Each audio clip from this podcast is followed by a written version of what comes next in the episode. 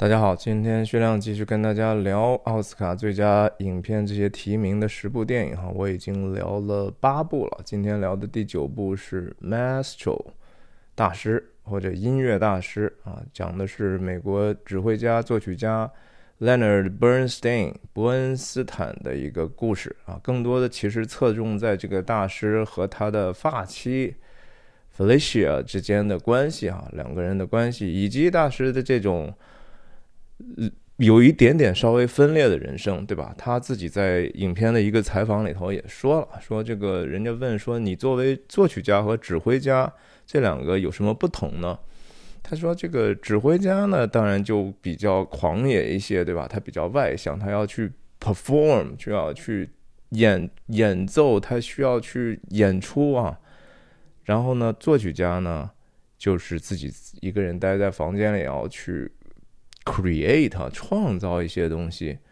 那这个就和王羲之《兰亭集》里头《兰亭集序》里头讲到，就说人或物言一室之内，或放浪形骸之外。哈，这个确实是，呃，这两种非常相反，甚至有一些有时候有冲突的生活在他身上的这种体现。那这种他的这种挣扎呢，也是会影响到他周遭的人和他的作品的啊。呃，这个电影出来之后，好像评价不是那么高吧？就是在西方，首先不是那种好评如潮的。那我看在中文世界呢，就评价就格外之低了。大家都觉得啊，这又是一种 Oscar bait，就好像专门是为了评奖而去做的这样的一个呃迎合式的作品。呃，也许是因为大家制造的这种低期待吧。我看了之后呢，我还觉得还行，没有大家比我想象中的还是要好的，甚至有一些地方对我是有所启发，让我还想了一些其他的我没有想过的事情。所以今天就是跟大家分享分享我的观感吧，也跟大家自我介绍一下，我叫徐亮，人在美国加州旧金山湾区，和大家通过电影和文化的话题，探究人生的意义，探究这个世界和我们内心的真相。我分享的方式就是一镜到底不剪辑的干说，所以说错和说的啰嗦的地方呢，请您见谅。希望我的分享对您有所帮助！欢迎您订阅我的频道。那这个电影是由这个其实是帅哥哈 Bradley Cooper 导演和主演的，所以我觉得确实他有一点点给自己加活加的有点多。但是同时我们也不要忘记，这个电影背后还有两个。巨匠哈，马丁斯科西斯和史蒂文斯皮尔伯格哈，这两个人都是列在制片的名列之上的。我们知道斯皮尔伯格前两年、两年还是三年吧，拍过《西区故事》哈，重拍的。我也在我的频道里头分享过，我还是觉得挺好的啊。《西区故事》本身就是影片的主人公伯恩斯坦做的嘛。所以，这个斯皮尔伯格对他的敬仰之情可能如滔滔江水绵延不绝了。那斯科西斯呢？作为一个纽约人，哈，那那他肯定是对自己纽约的这些艺术家，肯定是心怀，呃，这样的一个深深的眷恋，哈，也是他们自己的那个社区嘛。所以，我我相信这两个人都对这个片子挺有兴趣。但是，据说传言是说，呃，斯皮尔伯格在看了这个。呃，Bradley Cooper 的那个是叫什么？呃呃，A Star Is Born 是吧？明星一个明星的诞生之后呢，就说嗨，这个你来导吧。所以斯皮尔伯格就忙他的西区故事去了。然后布拉德利·库珀呢，其实也花了很多的时间去做这个方面的研究啊，甚至说布拉德利·库珀本身和伯恩斯坦的那个他们的家族确实关系很好啊。那个在电影里头，我们看到最后其实。呃，伯恩斯坦和他太太弗雷西亚其实是有三个孩子啊，这三个孩子也都健在。然后这三个孩子这一次在电影宣传的这个周期里头也非常配合这个电影的宣传，然后也没为这个布拉德 A. Cooper 说好话，说呀这个电影里头确实是在很多地方。让我们看到了这个父亲的这样的一个昔日的形象，特别是对那个小小女儿哈，就老三。老三其实他生长的那个年代，他们家的气氛就已经因为伯恩斯坦的这种拈花惹草的性格哈，就是他因为大师本身一生阅人无数，而特特别是说和其他的这种男性是有存在长期的一些婚外的关系的。那其实这个事情当然对他们家庭就造成了很大的一个困扰啊。这个三个孩子其实都受影响，但是受影响最大的其实是那个老老小哈。老小在生下来的时候，他们家就不怎么和睦了，不像老大老二还至少有过那些和平的日子。但是就是说我我也觉得说这个是很西方的一个事情，就是说他们的一个名人的后后代哈，他们其实是不太会特别介意，就说。后面的艺术家在传记啊，或者是重新塑造他们的这个呃父辈的时候，其实可以让这些艺术家有足够的空间，把他们的这个先辈们塑造成一个比较血肉的人。他的缺点哈，可以说在屏幕上是不太加掩饰的去给大家看，甚至他们可能会觉得这样呢更容易让人们对他们的这样的一个家族的。甚至是让家族骄傲的这样的一个名人，呃，更加的容易让人共情，甚至被记住其实这个世界上最重要的很多的事情，确实是故事。就是说，呃，他作品其实甚至留下的，当然我们知道会有一些可能是比较不朽的哈，我还还真不能说是就完全不朽的。但是他的一段人生的故事，其实会让更多的人去知道他的名字，然后甚至让。因为很多人知道他这个作品之后呢，会对他的作品更更加有兴趣。但人就是大概是这样的一个情况。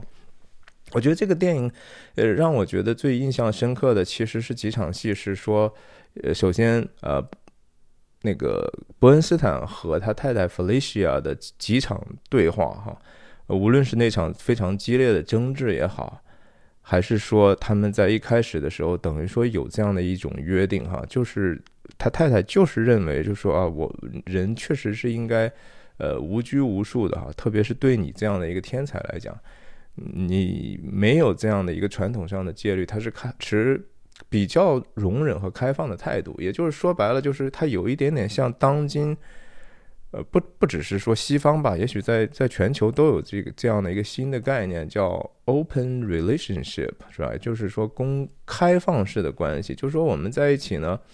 呃，可其实不一定非得是两个人在一起哈。先先不说是说最最传统那种一男一女在一起的这样的一个走向婚姻的这种关系，而是说我们结婚不结婚，首先无所谓。然后其次呢，就是说男女也无所谓。再其次呢，就是说几个人也无所谓哈。大家就社会就慢慢有这样的一种新的文化产生，就是。我我身边都有见过，就是他真的就是说，人家那是一对夫妻，但是他也可以去那个嗯那个人家去过夜，然后当这个那个家的丈夫不在的时候呢，他就去过夜，然后那对方的丈夫也知道哈。当然，我看到他的时间，因为见证的时间还不够长哈，已经是以一个不是特别好的结果收场啊，这是我听说的。我就是在想说，这个影片里头其实很好的在对付的这这一方面的一些东西。除此，除了他夫妻之间的这种从容忍到最后无法容忍，到最后又看似好像回归和好的这样的一个呃 story arc 啊，这样的一个故事或者人物关系弧光之外呢，很重要的一些戏呢是通过，比如说那个另外一个俄俄国的这个。著名的音乐家哈，叫什么谢尔盖什么什么斯基，就是有一场戏的时候，那个时候伯恩斯坦刚认识弗雷西亚，去去人家家，等于说吃饭的时候，那个老头哈说的一口带着严重的俄国口音的英语，跟他跟他讲了一些人生的一些，有一点点说教啊，在桌子上就直接说说，看看，哎，其实哈很重要的是说你啊要。Conduct your life 啊，and your 呃这个 symphony，就是你你不仅仅是说要在台上去 conduct 就指挥哈，你也要在生活中指挥自己的人生，然后让这些东西都是体面的一个状况呢。其实你这个才是一个真正的应该走的路啊。这个事情当然说。被伯恩斯坦和他太太就就听起来就有一点，首先有点点刺耳，其次也觉得不以为然。但是实际上，这个影片我觉得多多少少又透露他为什么把这场戏放进去呢？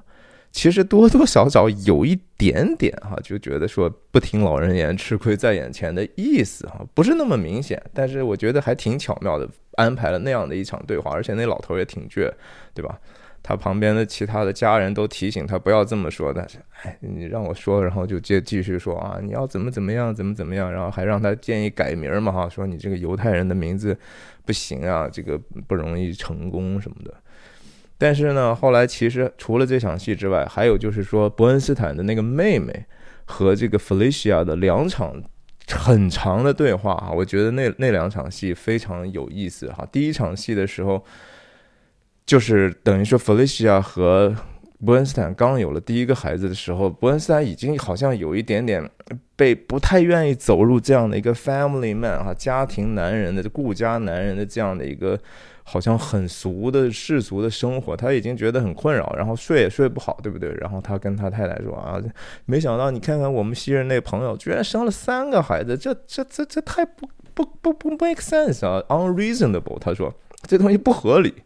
那其实他最后当然也生了三个孩子，对，但是就说那个时候他的苦闷就开始逐渐逐渐产生了，就是他从小可能在性取向上，他就是一个喜欢男人的人，然后他同时确实又特别害怕无聊嘛，可能他有很多的所谓的创造力，但这个是不是？他的欲望和和他的创造力是不是一定是说正相关的呢？我是我是觉得也未必哈，影片也不是这样去去 suggest 的。但是呢，他那妹妹就跟他这个 Felicia 说啊，就是说和我哥哥要进入他的 life orbit，他用的这个词是说他的人生的一个这种环形的环绕的轨道，是卫星般的轨道啊。这个中文很难翻译出来，就是说，我哥哥这样的一种存在呢，他就是那个恒星哈，其他的人就是他身边的行星或者是行星的卫星，就是别人只能围着他转，对不对？那你要进入这样的一个轨道呢，其实是有代价的呀。那 Felicia 就一开始她躺在草地上，那个位那个那个姿势和镜头，我觉得印象很深。就是她一方面有一种很惬意的，能够让自己放松的一种姿态，一方面呢，其实又带着倔强，是几分的僵硬。然后她很好像是话里头有讥讽的去回应她的这个，这叫什么呀？呃，丈夫的妹妹，这叫什么？小小姨子，这叫什么？哎，反正就是。他就说啊，其实我我这个事情想得很清楚哈，就是说对他这样的一个就是有很强的这样的一个自我的人来。这一个男人来说呢，你其实非要去强加一些其他的世俗的东西，或者是约束的话，这这对他来说就是一个缓慢的一个死亡的过程，甚至可能对他的这个配偶，就说我自己，我也觉得这这就和我自己要把自己窒息一样。他就说我其实能够，如果这个是无论他做什么哈，无论我老公，反正他做什么呢？只要他能够让自己的生命得到欢愉，他能够继续维持自己的创造力的话，呃，我我觉得没什么问题，我觉得还挺好的哈。他他是一开始的时候以这样的一种姿态，但是我确实觉得那个镜头非常的好。首先，那个呃，Carrie Mulligan 表演的很好哈，他把那样的一种就是说，其实。这样的一个年轻女性在说这个话的时候，还不知道人性本身是怎么样的时候，只是她可以被这样的外部的这样的成功、自己的这样的社会的光环和地位所能够觉得说，我内心的这个事情是可以压下来。她还说了几个话，那意思就是说，只要说我不付上代价。我不牺牲自己就好了，意思就是说我过他过这样的，我能够接受他这样的人，同时呢，我也可以保保留一个完整的自己，比如说我还是一个很好的一个演员呢，我还在百老汇可以唱我的歌，演我的戏，对不对？我并不需要做出牺牲的话，那这个事情有什么可怕的呢？但是呢，第二次当他和伯恩斯坦的关系已经发生到非常严重的问题之后，他的妹妹有一次，他们又在家庭的这样的一个聚会之前的一席在在餐厅上的一席对话。在在这个对话之前呢，是说，呃，Felicia 和伯恩斯坦的大女儿也过来看了看他，然后讲到就是说，啊，我们这个马上在感恩节的时候有一个家庭的聚会，对吧？伯恩斯坦他妹妹就是问了一些。关于他说，哎，听说有人追求你啊，怎么样？然后他们就捡起来一个之前被落下的话题，然后弗雷西亚就又说了一个说啊是啊这个事儿又是一个搞了一个乌龙哈，又是有一个他认为在追求他的男人呢，看起来也表现出来好感了，也跟他花时间，甚至坐在他身边凑过来问的呢，恰恰是说，哎，你能不能给我介绍一下另外一个男人，我想认识哈。然后他说，难难道我我 Felicia 说我就特别能够吸引这一类的男人嘛？他有一点点苦笑哈，那个时候的。Felicia，其实你已经看到，他已经是 very。Broken 了哈，他已经其实里头已经被打得碎碎碎的和渣渣一样了。其实他并没有过了一个很很自己喜欢的生活，他其实受到了很大的伤害。因为整个这个电影从黑白片进入这个彩色片的时候，就基本上宣告的这个浪漫时代，就过去回忆的那些美好的东西是黑白的哈。进入真正的血肉的生活之后呢，进入这个彩色。然后这个顺便说说这个影片的摄影哈，这个这个影片摄影也得了奥斯卡最佳提名了。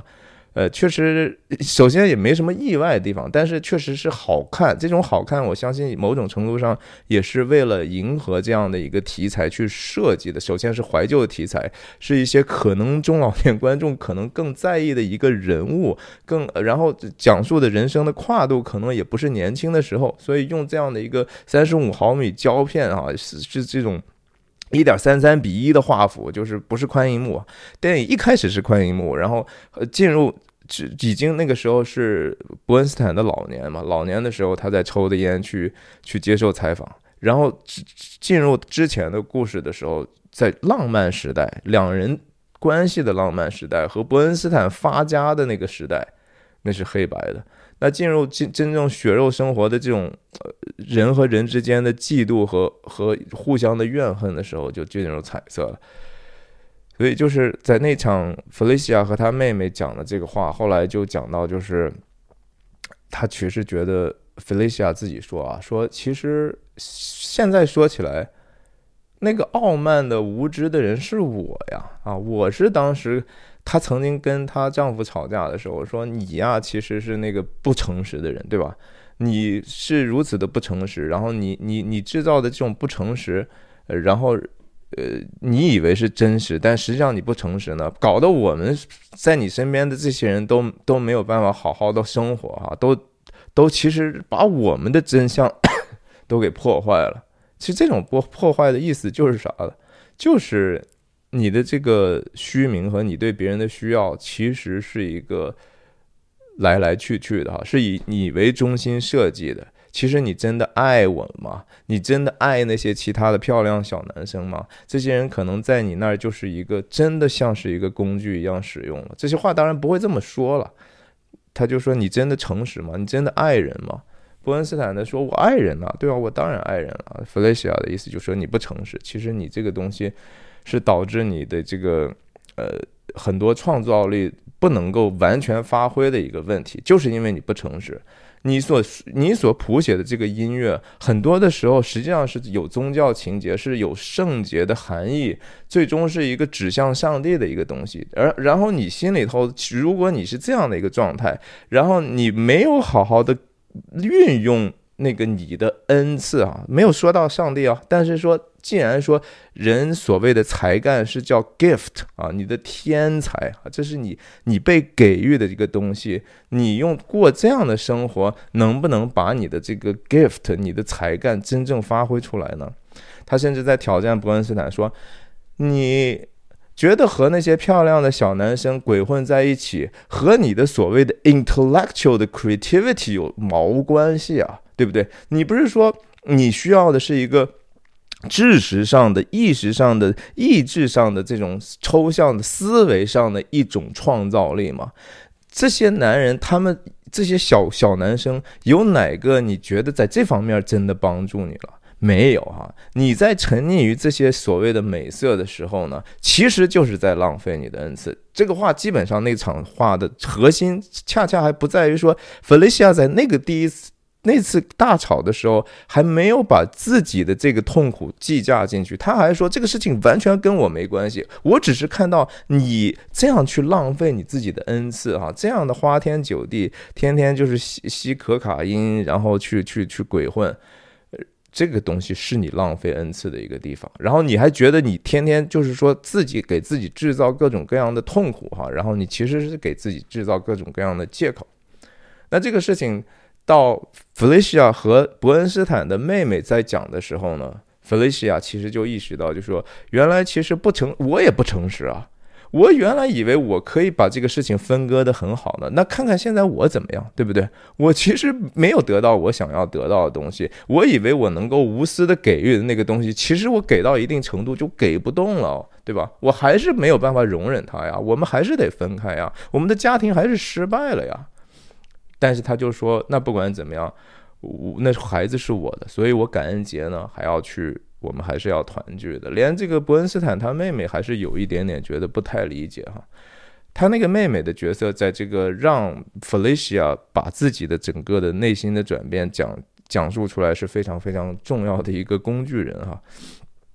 当然，就是说伯恩斯坦本身的这种转变，其实他是你说他转变了吗？影片在结尾的时候没有给他太多的转变，对吧？还是他。参加这种教这些新的年轻人，好像在培养新的指挥呢。其实他一方面在在纠纠正别人指挥的时候，当然是是他是天才，他一下子还是能够赢得大家的喝彩，赢得这个新的年轻的指挥的尊重。但是他同时又把这样的一种权威的这种影响，哈，这种 mentor 式的影响力呢，呃，继续。延伸到了他个人关系上的这样侵侵略，对不对？他还是带着那个黑人的年轻的指挥，在在酒吧里头，在那个红色的光线里头啊，就上下其手。其实就是这个，如果是按我们正常的一个职业伦理来讲，这个其实已经非常 unethical 了，对不对？你这个是把这个个人的，把等于说把办公室，这是办公室恋情一回事儿嘛？然后我我记得我去年的时候也聊过这个凯特·布兰切特演的那个《塔尔》哈，那个电影其实我当然觉得比这个好哈。首先那个是虚构的哈，然后。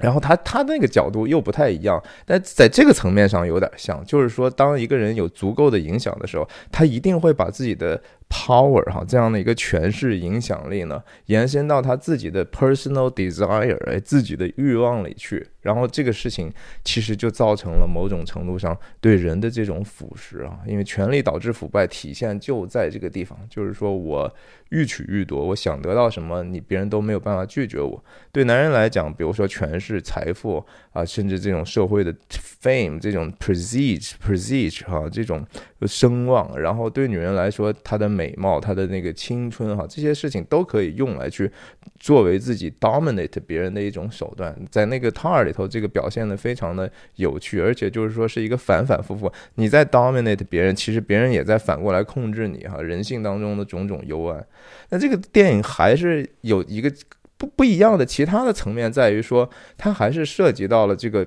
艺术家通过自己的创作，甚至说这种表演呢，去救赎自己的一一一点点的层面。但是表表现的或者说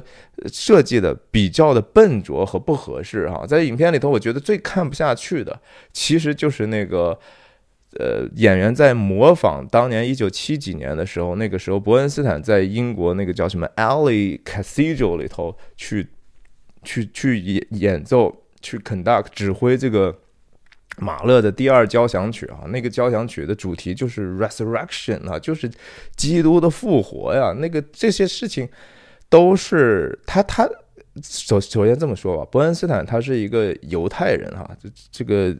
但是。布拉德·库珀应该不是犹太人，所以他做了一个假鼻子嘛。就就因为这个呢，还被批评。其实我觉得这个批评没什么意思哈，就是说，Who cares？然后他只要能演好，那那有有什么不可以呢？对不对？又也不会让人太出戏。可是他这个犹太的这一面，在在伯恩斯坦来说，我觉得是挺重要的。大家要知道，就说其实伯恩斯坦他他在这个音乐的创作里头，其实从圣经旧约，特别是诗篇里头找到了特别特别多的灵感哈。他甚至主要的一些作品都是，比如说他有个叫什么呃 Chester Chinchester 什么 Psalm 哈那种，他自己做了一个诗篇的这种系列。然后这里头就是一会儿是什么，比如说一百四十五篇了，一百四十八篇了，诗篇二十三篇了，等等这些。都是讲的就是圣经旧约的那些诗歌呀，而那些诗歌，比如说诗篇一百四十八，那整个那个就是一个赞美诗啊，上来就是说我们要赞美，我们要赞美上帝。然后那个希伯来文那上来就是哈利路亚哈，就是直接就是哈利路亚怎么怎么样，哈利路亚怎么怎么样，整整篇的诗就是说哈利路亚，哈利路亚，一直都是赞美赞美。这这个他的音乐本身的那个主题就是这个，你不能说说啊，这个主题无无所谓哈，他只是说就和我们做这些呃播客的啊聊了半天，最后想哎，这我聊了个什么比较有意思，我就瞎起个标题，肯定不能是这样的，他必须是心里头是带着这样的一个灵感，这个灵首先并不是一个物质的东西啊，这个东西。在我看起来，确实是这个是他他是被给予的啊，就是说所谓的你的你的天才也好，你的灵感也好，都不是说你你能够简简单单只是通过努力就能够得到的一个东西，它就是在特定的时刻、特定的环境、特定的条件下被给予的。那被给予其实是有一个代价的，就是说希望你这个 purpose，你做这个事情的目的呢，还是说那个那个从。那个零给你的这个目的是什么？你就做那个事情是比较好的。这不就是刚才 Felicia 在攻击这个，在吵架的时候攻击这个？伯恩斯坦的一个重要的点吧，只是影片就是说非常的软弱的，在于说他不敢把这个东西放到前台去。他一方面呢，还是想让大家觉得说，啊，这个事情大家不要，呃，不要因为他有这样的宗教的情怀，就好像说，哎呀，这个东西我不不愿意看，然后他就变得两两两边都四不像，你知道，来两边都靠不着。那你说他在这个 Ali Casillo 演的这个马勒的 Resurrection。这个演完，首先我觉得那个五分钟那个戏啊，完全没有必要。就是说，虽然可能导演布拉德·库珀和主演布拉德利·库珀觉得说自己觉得自恋的不行啊，毕竟他他号称自己研究了很多年的演这个。怎么指挥嘛？他还真的拜这个什么费城爱乐乐团的这个团长为师，好像很多年，还真的可能每每隔一段时间就学一下。但是说实话，我不觉得这个东西在外形上他能够，他能够真的学的很像吗？我我自己看的是，我是觉得不像。我觉得伯恩斯坦的指挥不是那个样子的，然后他那个样貌和表情我都觉得不像。然后其次呢，就是说你为什么要让我们去？这用那么一个多角度的感觉，就像是一个看了一个不知道什么时候的现场直转播的情况一样的这个一个一个 piece 哈，哎呀，我我觉得那段挺挺没有意义的，就是说他是他只是希望说堆砌了这样的一种。外形的这种相似哈，是一个形似的东西，但是神似就就压根儿没有。我我是这么觉得，是我觉得，我觉得那段戏实在是可以完完全全拿掉，用其他的方法。也许蒙太奇最后其实那场戏的结尾的高潮在于什么呢？不在于那个音乐本身啊，音乐只是为了铺垫他那个情绪。最后的那个信息点在于，Felicia 当时再去了哈，在那儿看了。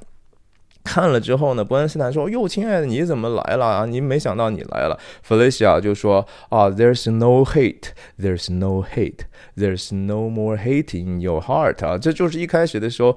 嗯，Felicia 吵架的时候说，你心里头只有恨，只有愤怒，然后你你你你就你其实是这个东西。”你没有办法真正把这个东西 compose 成一个杰作的哈，然后因为你的仇恨、你的怨恨、你的愤怒呢，你去乱搞嘛，对不对？就是，但是呢，他在这个呃 Ali Casillo 演完这一场五分钟的戏之后呢，他老婆就说啊，我听了啊，这个我听出来了，你已经把你心中的仇恨对付掉了哈，然后所以呢，我们就在电影的剧情上，它虽然它是跨时空的蒙太奇。下面一场戏接的什么呢？下面一场戏直接弗雷西亚就被检检测出来得了癌症了嘛，然后两个人就又在至少在形形式上，呃，当时伯恩斯坦也是从北加州哈就搬回这个东海岸，是波士顿还是哪还是纽约，然后就照顾他太太一直到死啊。这事情是真的，但是呢，就是说那场戏要想说服我们的，就是说艺术家最后在那样的一场指挥中洗净了自己的灵魂，然后使得他的这个呃，在这个主的复活的这样的一个演绎当中呢，意识到了自己的罪性啊，还或者怎么样，或者自己的不足，然后能够和他的太太重归于好啊。其实。我首先觉得说那个核心的信息是有问题的哈，就是说人是不能不能靠着自己觉得说啊，因为我在努力追求圣洁，最后我就圣洁了哈，这个其实不是这样的哈，这个和我们的信仰是几乎没有什么太大的关系。我们认为的那个。那个圣洁只能是通过所谓的恩典得到的哈，这个恩典是白白得来的，就是说这个东西不是说你努力就可以得到的。如果你得到的话，那是你白白被给予的。你所要做的就是说你完完全全的谦卑的去领受和相信，就是这个就就是这个样子。但是在在影片里头，你就感觉说啊，伯恩斯坦啊都已经激情无比了，对吧？他上升到了一个自己已经把自己的灵魂拔拔拔高到自己体外。去，然后经历了一场这样的一种高潮般的感受，然后最后他太太说：“哎呦，你没有恨了。”这个我觉得是非常非常可笑的，在某种程度上，这是我格外不喜欢那个五分钟的那个戏的一个重要的原因。那整个这个因为这样的一种不可不可不诚实的这种剧本呢，就导致后面的那场戏的连接呢，其实是蛮生硬的哈。你就还不如硬转呢，你直接硬切得了呗，你铺垫这干嘛呢？那最后其实死的时候。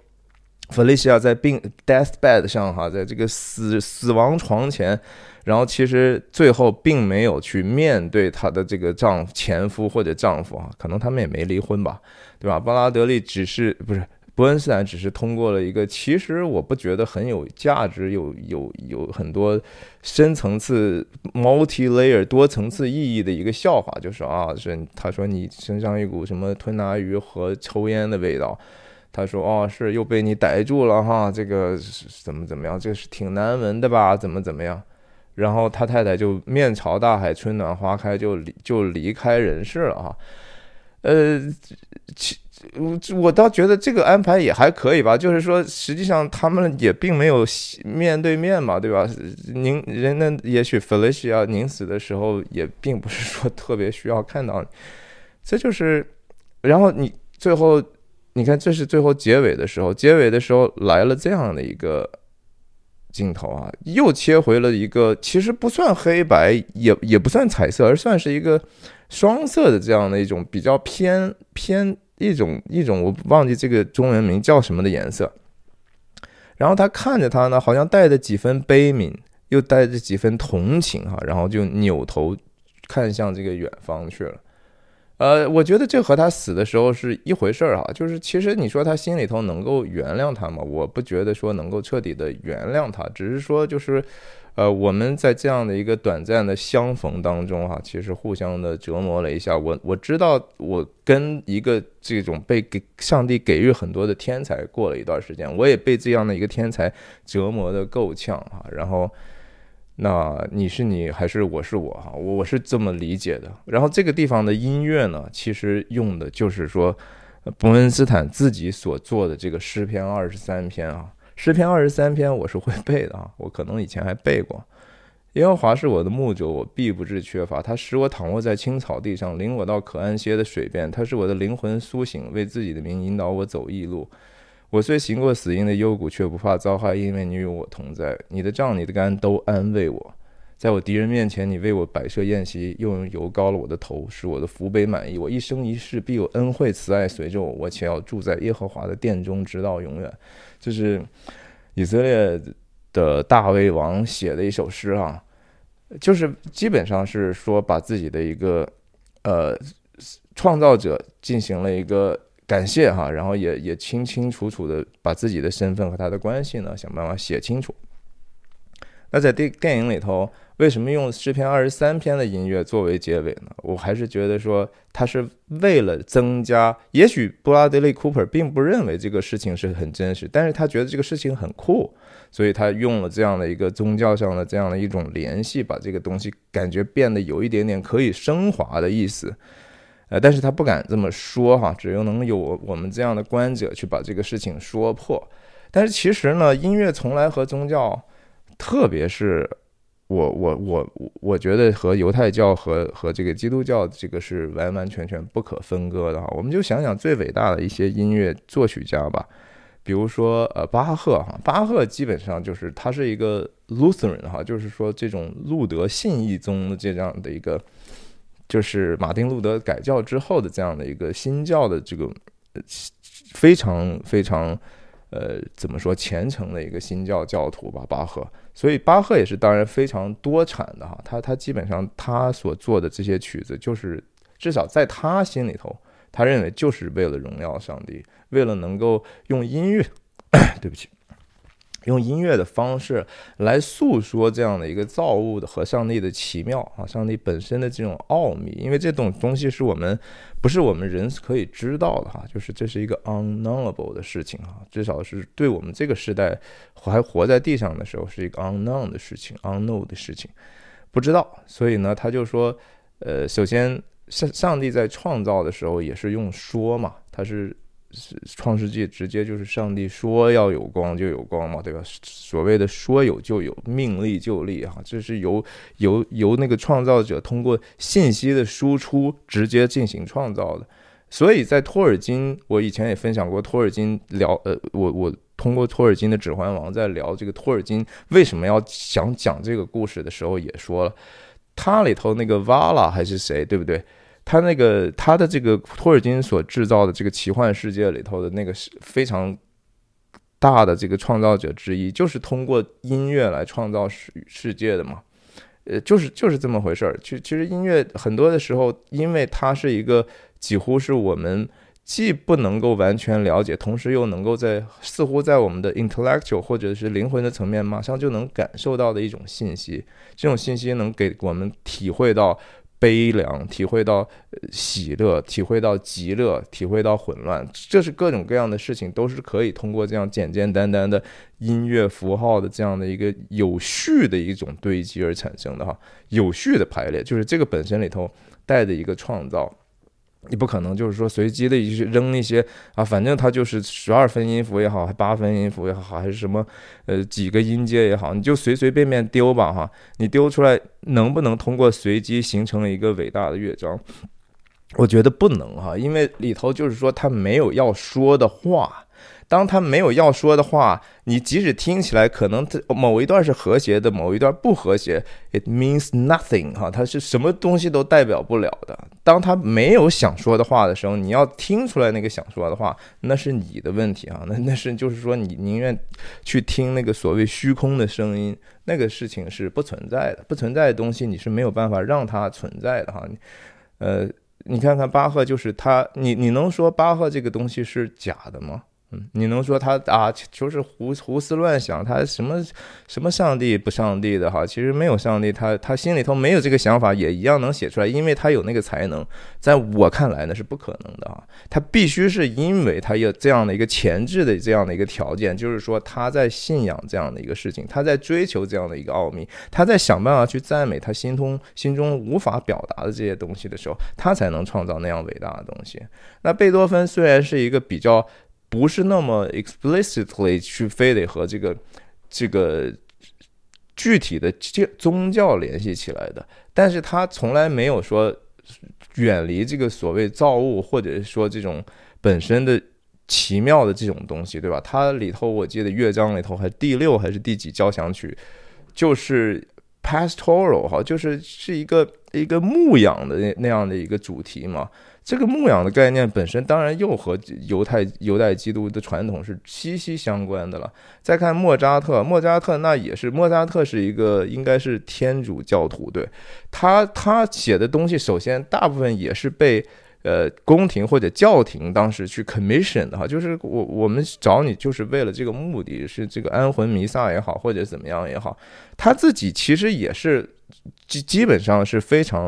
呃。在这样的一个 Catholic 的这样的一个体系里头去创作的。伯恩斯坦也是，伯恩斯坦他一定是有信仰的，虽然他生活很混乱，但是 doesn't matter 啊，就是我我没有我从来没有说好像有信仰的人就完完全全都是那种道德洁癖，或者是说道德上的楷模，没有哈，差远了。我觉得首先有这个想法的人就是对信仰一无所知，总是觉得哎，这些人根本就没有七情六欲，谁跟你说的？谁跟你说的？这个东西我们都是人嘛，我们不过是人嘛，对不对？伯恩斯坦。我觉得很明显带着他这样的一个犹太教的一个传统。他们犹太人基本上就是说没有丢掉他们几千年的这种传统的很重要的原因是说他们有托拉，有这个什么，就是托托拉就是呃，就是说律法哈，就是说摩西当时搬下来的那些东西，然后他们这种摩西五经也好，什么 Pentateuch Pentateuch 还是叫什么？然后还有他们的这个叫塔木德是吧？这些东西其实都在诉说的，就是说，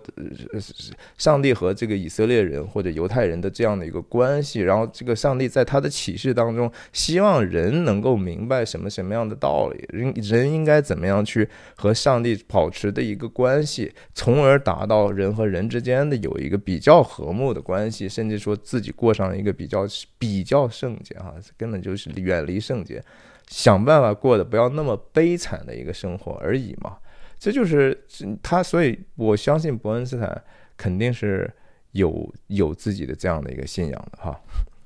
但话说到最后，就是很简单的一个生活的应用，我觉得是这样的，就是说我们觉得说像伯恩斯坦这样的一个天才艺术家，我们从他的身上看到的一个得到的一个道理是可能是怎么样的？我在想的就是说。如果我们可以过上一个生活，就是说，好像能够很表面化的影响很多的人，甚至说，因为你的无论是工作也好，其他的事情也好，立德、立功、立言，whatever 哈，然后你觉得说，你可以有一个最在外头的 image 哈，这个形象呢，可能是被人觉得说，哎，喜欢呐，或者是信任呐，或者是说，甚至很很可笑的崇拜哈。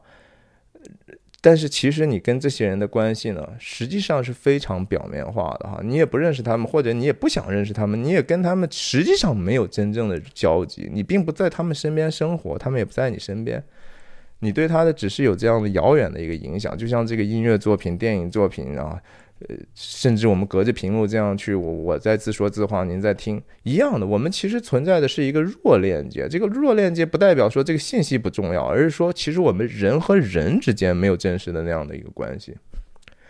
你是宁愿说我为了这样的一个，好像我能尽可能有这么多的各种各样的表面化的关系，就牺牲掉自己和自己身边的这些人。哦，我为了创作，然后所以我就废寝忘食，所以我就可以说，呃，把自己天天弄得非常的悲催啊！我只有说抑郁了，然后痛苦了，我才能创造，创造出来让别人喜欢我的一个东西，是吧？这叫爱吗？这不是给予哈。在电影里头，伯恩斯坦说啊，我要不停的给啊，我有我天才的负担呐，对不对？我是要给出去的。其实不一定哦，这个东西它不一定在给，它可能是在要呀。首先。这个还是这个，首先这个恩赐也不是说你自己去去去去产生的，你产生你你只不过是一个，在我们看起来，你只不过上帝的一个器皿哈，是一个 vessel，就是一个你应该实现你的功用，然后结果你就认为说这是我的，所以我现在可以拼命的去想办法给，但是实际上你你给你你的想法是说我要得到这样的一个别人对我的尊敬也好，认可也好，或者怎么样也好。然后以至于你可以忽视你自己身边的一些 obligation，这也是 Felicia 和这个伯恩斯坦在吵架的时候的一个重要的东西啊。你有你的 obligation，除了你当然是说第一次吵架的时候，Felicia 只是说你的 obligation 就是好好的创作啊，实际上不是这样的哈。在后来的时候，他为这个事情后悔了。所以人是不是更应该首先应该 make sure 哈，你在自己。能够见到的是家人，对吧？配偶、孩子，这亲友、朋友，你能不能给呢？你是真正的给吗？还是说你只是说啊？因为我有更重要的事情要做，我能给别人更多的事儿？没有，我不觉得那个是真正的给啊！我觉得那个实际上是一种变相的要。所以这个电影虽然说有很多很多的毛病，但是我还是觉得有一些启发哈。有一些启发，也值得我们每个人仔细想一想。就是说，你到底要过一个什么样的生活？而我们如果但有一点点自己认为的小小的聪明才智，哈，小小的成就，那就是你的唯一的追求的目标吗？还是那个只是一个也许让你实现一个更大目标的一个工具和过程呢？今天就跟大家聊到这儿，再见。